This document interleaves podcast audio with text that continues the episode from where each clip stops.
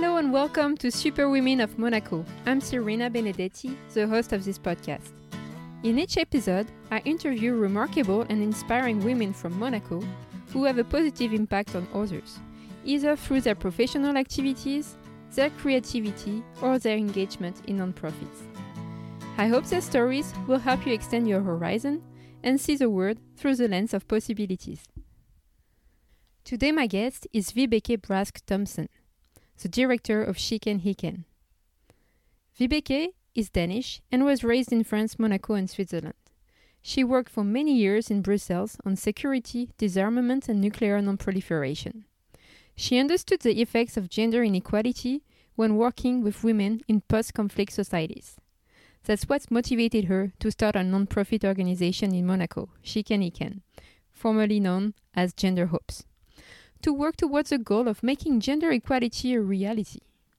Her mission is to encourage girls and boys to challenge life limiting gender stereotypes and to realize their full potential, independent of their gender. In the podcast, we talk about the difference between inclusion and diversity. It will certainly open your mind on some things we say casually without thinking much about it, and that could be insulting for some people. Vibeke shares many tips on actions to take in our personal life and at work. We talk about the pledge for equality and how making a small commitment can have a big impact. We talk about parenting in gender neutral way, not focusing on stereotypes, but by widening options for the kids.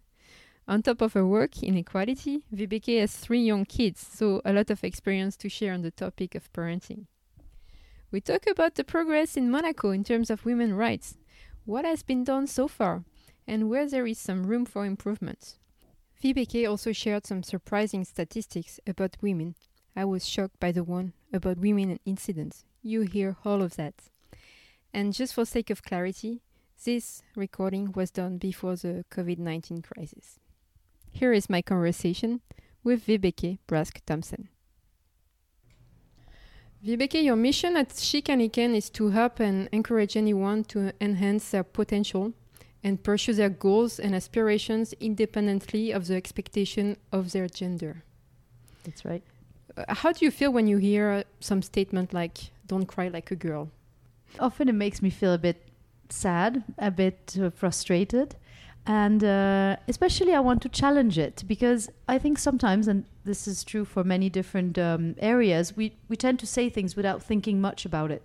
And when we did for example a workshop in a, in a school recently with uh, 15 year olds and we mentioned this and they said i had never thought that this was an insult when i said that. And it was even a boy who had a younger sister and he was encouraging her to be the best to do her best. But he didn't notice that then he would sit with his friend and say oh don't cry like a girl and he wouldn't even realize that it was an insult to his sister or to any other girl. And and for us it's really the mission of challenging that because a lot of times we say things without even really realizing it or without thinking about it. And uh, and that's one thing is just often when you point it out people think oh okay actually I won't do this anymore or I'll think about it next time I do it. Um, so I think oftentimes it's just a matter of awareness raising. Yeah and well jumping on awareness you the one who raised awareness to me about inclusion I thought I was doing pretty good with a multicultural team at work and that uh, I, I, would deserve a gold star for that. But I realized after we you did a talk for a professional women network that I attended uh, that it's not enough. I mean, mm -hmm. uh, having uh, diversity in a team is not enough to uh, to be considered as inclusive, and uh, there is much more to be done. So, can you define what inclusion mean? Mm -hmm. And um, what was the aha moment for you when you discovered inclusion also? Mm-hmm.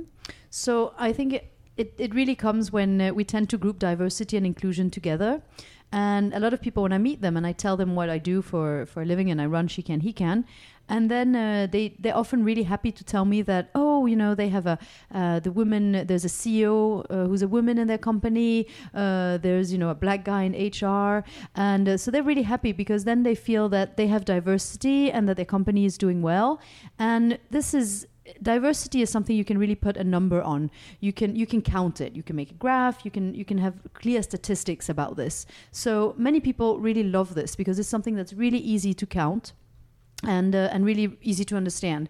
But then and it feels like this the problem is solved. If you if you have a, a woman ceo a woman director you just think or a woman prime minister in a country uh, you just think okay then the problem is solved we're all equal. But it goes much deeper than this. And this is off this is what we call inclusion is how do you measure this impact? How do you measure the impact that someone who is different brings to the workplace.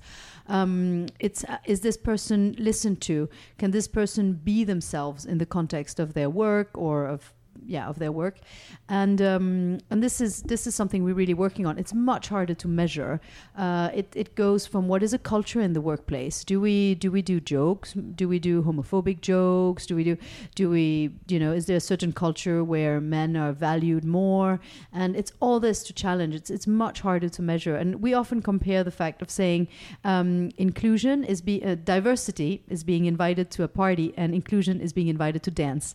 And that's quite a different thing so that's how we'll uh, we'll we'll say that's different. It's, it's, a strong image actually, and mm-hmm. when you say you you give this uh, simple example, uh, it brings light to the topic, and it, it, clearly defines the difference. Exactly, and of course, I can also understand for a lot of people it can be slightly frustrating because it's a lot harder to measure. It's like when when are we successful, and this this is uh, this is something that takes a lot more work.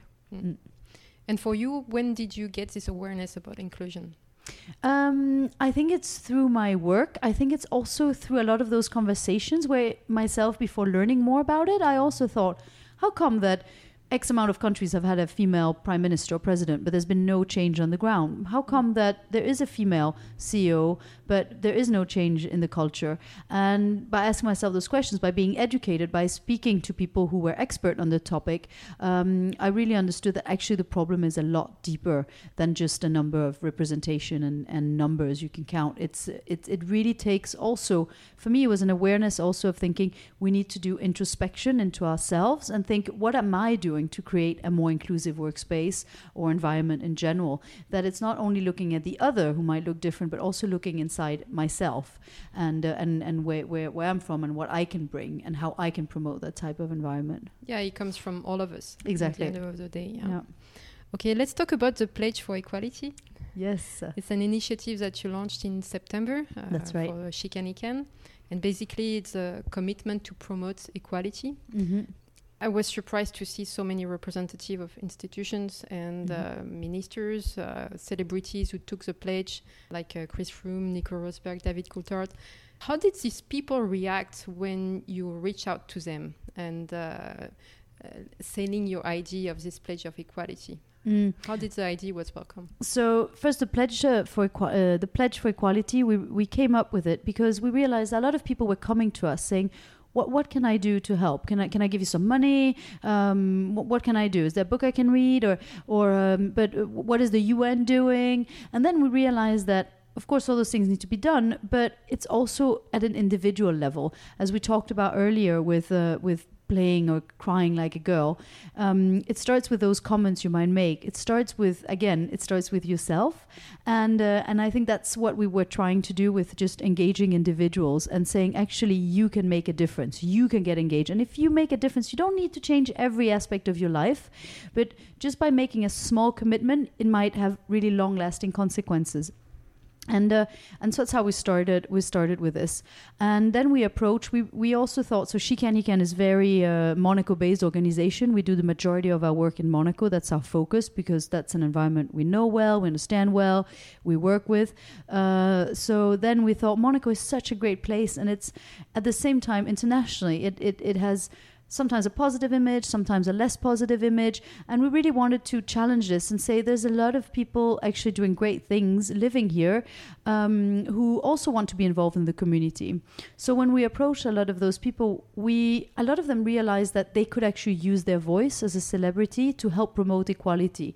So the majority of them were, were were really happy to participate, and uh, and their participation also has helped enhance the message and promote the message and and show that in Monaco it's it's not only uh, fast cars and uh, and uh, and yachts, but it's it's also people who are deeply involved in their community and deeply involved to to to make a change for the better. Mm going back to the fact that we can all make a little thing so i took the pledge for equality on the on your website and uh, i pledged to listen to the voices of all present in my workspace. I took the same pledge. and I, I, think I would encourage anybody just uh, to look at everything that you suggest on the website uh, because it, it raises awareness on little things we can do uh, mm-hmm. that will not request a lot of effort, but by little things we can make an impact. And we're also right now working, we have already a few, but so there's a list of 10 pledges, or you can make your own. And we are also really working on developing specific tools to assist people on how to implement their pledge in the daily life. So now, if you take the pledge on the website, we'll get in touch, we'll send you some specific ideas, um, examples, and so on to really make it concrete. And most of the time, it's, it's, just, as, it's just as you say, being aware of it as mm. well. So, and people will love to get examples. Yes. Yeah talking about equality and diversity, for me as an individual, it's it's a value, something I want to live by, and uh, something I want mm-hmm. to be mm-hmm. part of in my life.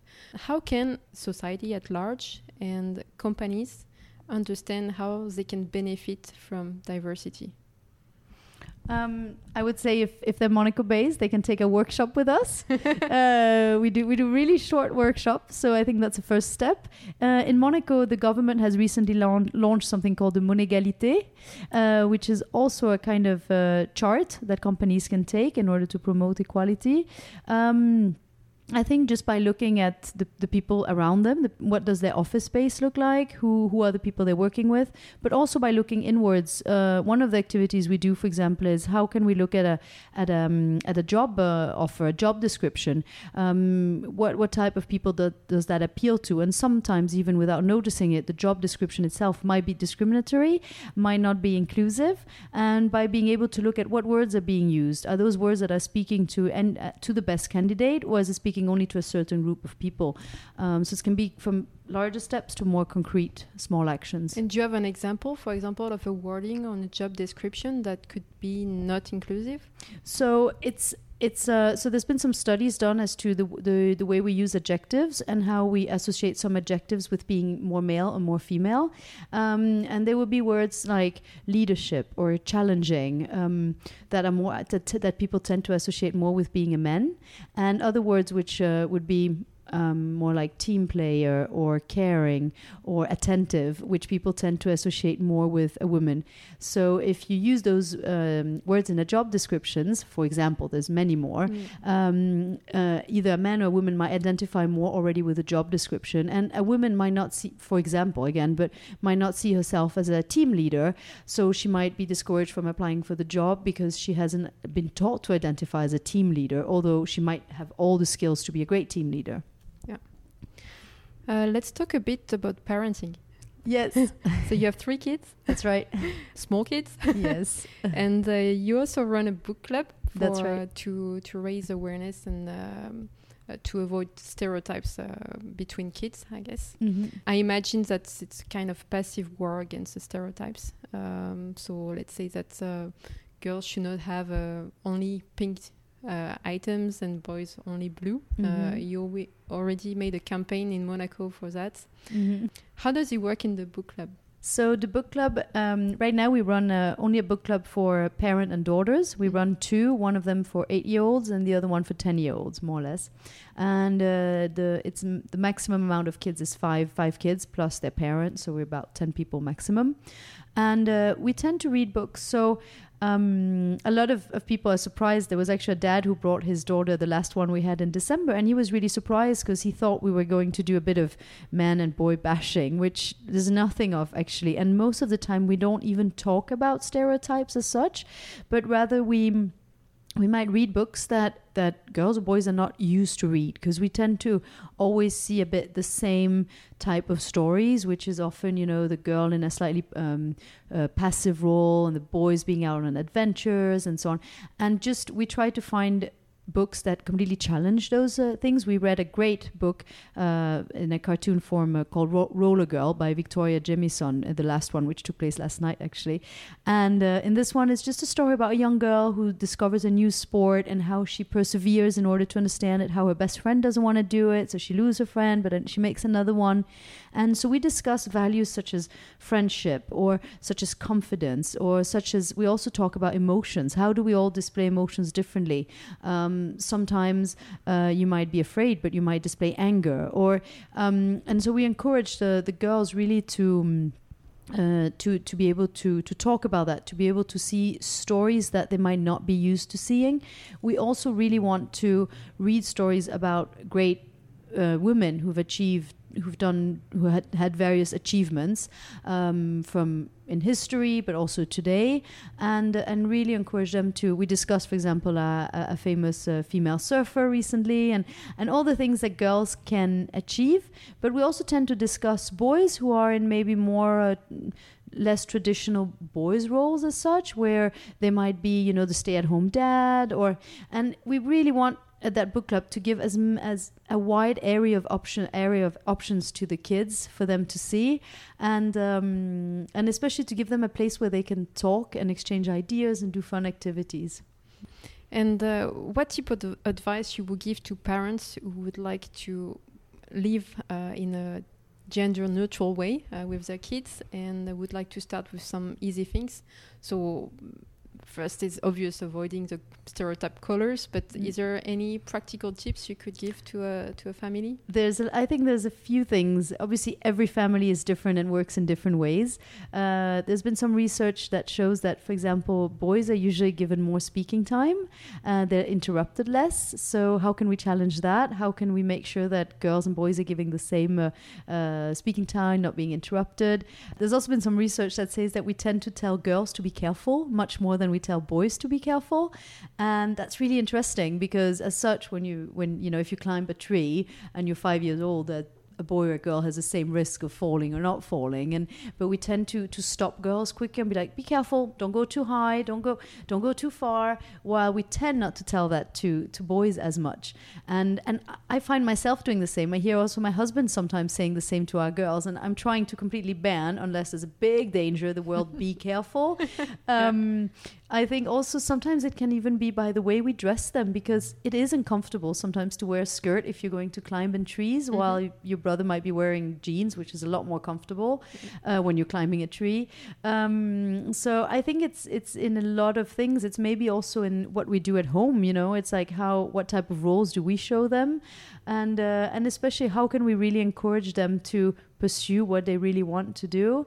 Uh, also by giving them the right um, role models and and by showing by buying them books that might also include role models that they can aspire up to and not always seeing the same stereotypical traditional roles. Um, so it's really by widening or rather by not closing any of their options or when you go to a toy shop to let them explore the whole toy shop and get whatever they want whether it's for a friend or or for themselves. Do your kids understand what you do I think the the girls, the, my oldest child is nine. It's a girl, and I think she she starts to understand it. So uh, we're talking about uh, equal pay recently, and uh, she was so shocked. She was so shocked to hear that uh, that there is a pay gap, and she said, "But why? And that's not fair." And and in her own words, and when you hear it from kids, you realize how how ridiculous it is, yeah. of course, and how they she can't even make sense of it and it's really interesting so i think she's starting to grasp it yeah yeah you have a busy schedule. You have a lot of speaking engagement, and I'm happy that we can meet before you oh, go to the you. opera. thank you.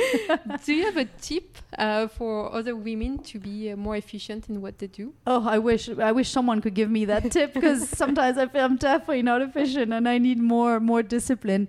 Um, I think it's really challenging. I think uh, if you, I mean from my experience as a, as a mother, it's it's challenging because uh, society sends a lot of mixed messages. You know, you're supposed to have kids, you're supposed to take care of them, but you're also supposed to work. If you're stay-at-home mom, it's not okay. If you work, it's not okay and that's really difficult for many women. Um, and we're also often taught to be the the parent in charge, the one who has to remember to pack the school bag, to pack the sports clothes, remember it's swimming day, and it's a lot of unpaid work first mm. of all, and it's a lot of burden, mental burden to always think about that, the dentist appointment, the thing to because not only many women today have a, a work outside the home and then they have another work inside the home, mm. um, which also affects um, the time they can dedicate dedicate to a paid work. So in terms of getting organized, I unfortunately i'm i'm not the most organized person and i definitely still myself need some tips on how to on how to to manage time because i'm always torn. I want to spend time with my kids and i want to work. Uh, and so i would also say hopefully find a, a partner who you can share the chores with. That's the clue yeah, exactly. Okay. Uh, you work with uh, the government of monaco. Mhm. you're part of the committee for the protection and promotion of uh, women's rights how does Monaco do in terms of achievement? What what has been done that is uh, remarkable and that we can be happy of, and uh, what still needs to be done? And how do Monaco position itself uh, in terms of women's rights compared to other developed countries? So I think um, when we start, when I started uh, working in this field in Monaco eight years ago, uh, we started working a lot on domestic violence and how to address domestic violence in Monaco. And back then, it was a topic that victims were being helped, but there was no communication at all about it. And very quickly, the government, and that was really with the help of the then uh, health minister, was Stéphane Valeri, then who really understood immediately the importance of. Um, of, of uh, assisting victims and of talking about it. So I think Monaco has been very welcoming in that in that sense of of of learning of understanding there's for example a problem with domestic violence like there's in any other country. And we had not even dreamed of seven years ago to see a, a public poster campaign around monaco and now it's been three years they're doing it. Um, so i think there's been tremendous change even just in the last seven years we, we, I've been working on this field. Um, there's also been uh, le- legislative changes taking place. Uh, a year, a bit over a year ago, there was the appointment of the the committee for the for the protection and promotion of women rights, which is also a fantastic advancement. Um, and uh, I think there's a lot of the the committee, Céline Cottalorda, has started two studies, one of them on, on the pay gap, and that's uh, the IMSE doing this. So they haven't released the results yet, they're still working on it. And then they also are doing a study on what violence against women looks like. And uh, they've just came out with the first report um, showing that, of course, like in any other European or world, world country, it is happening um, and how women being helped. I must say, I was really disappointed to see there was zero conviction for rape in 2019. And I think, just like in any country, we know that rape is happening in Monaco, Mm-hmm. and uh, it's it's very troubling to see there was no conviction.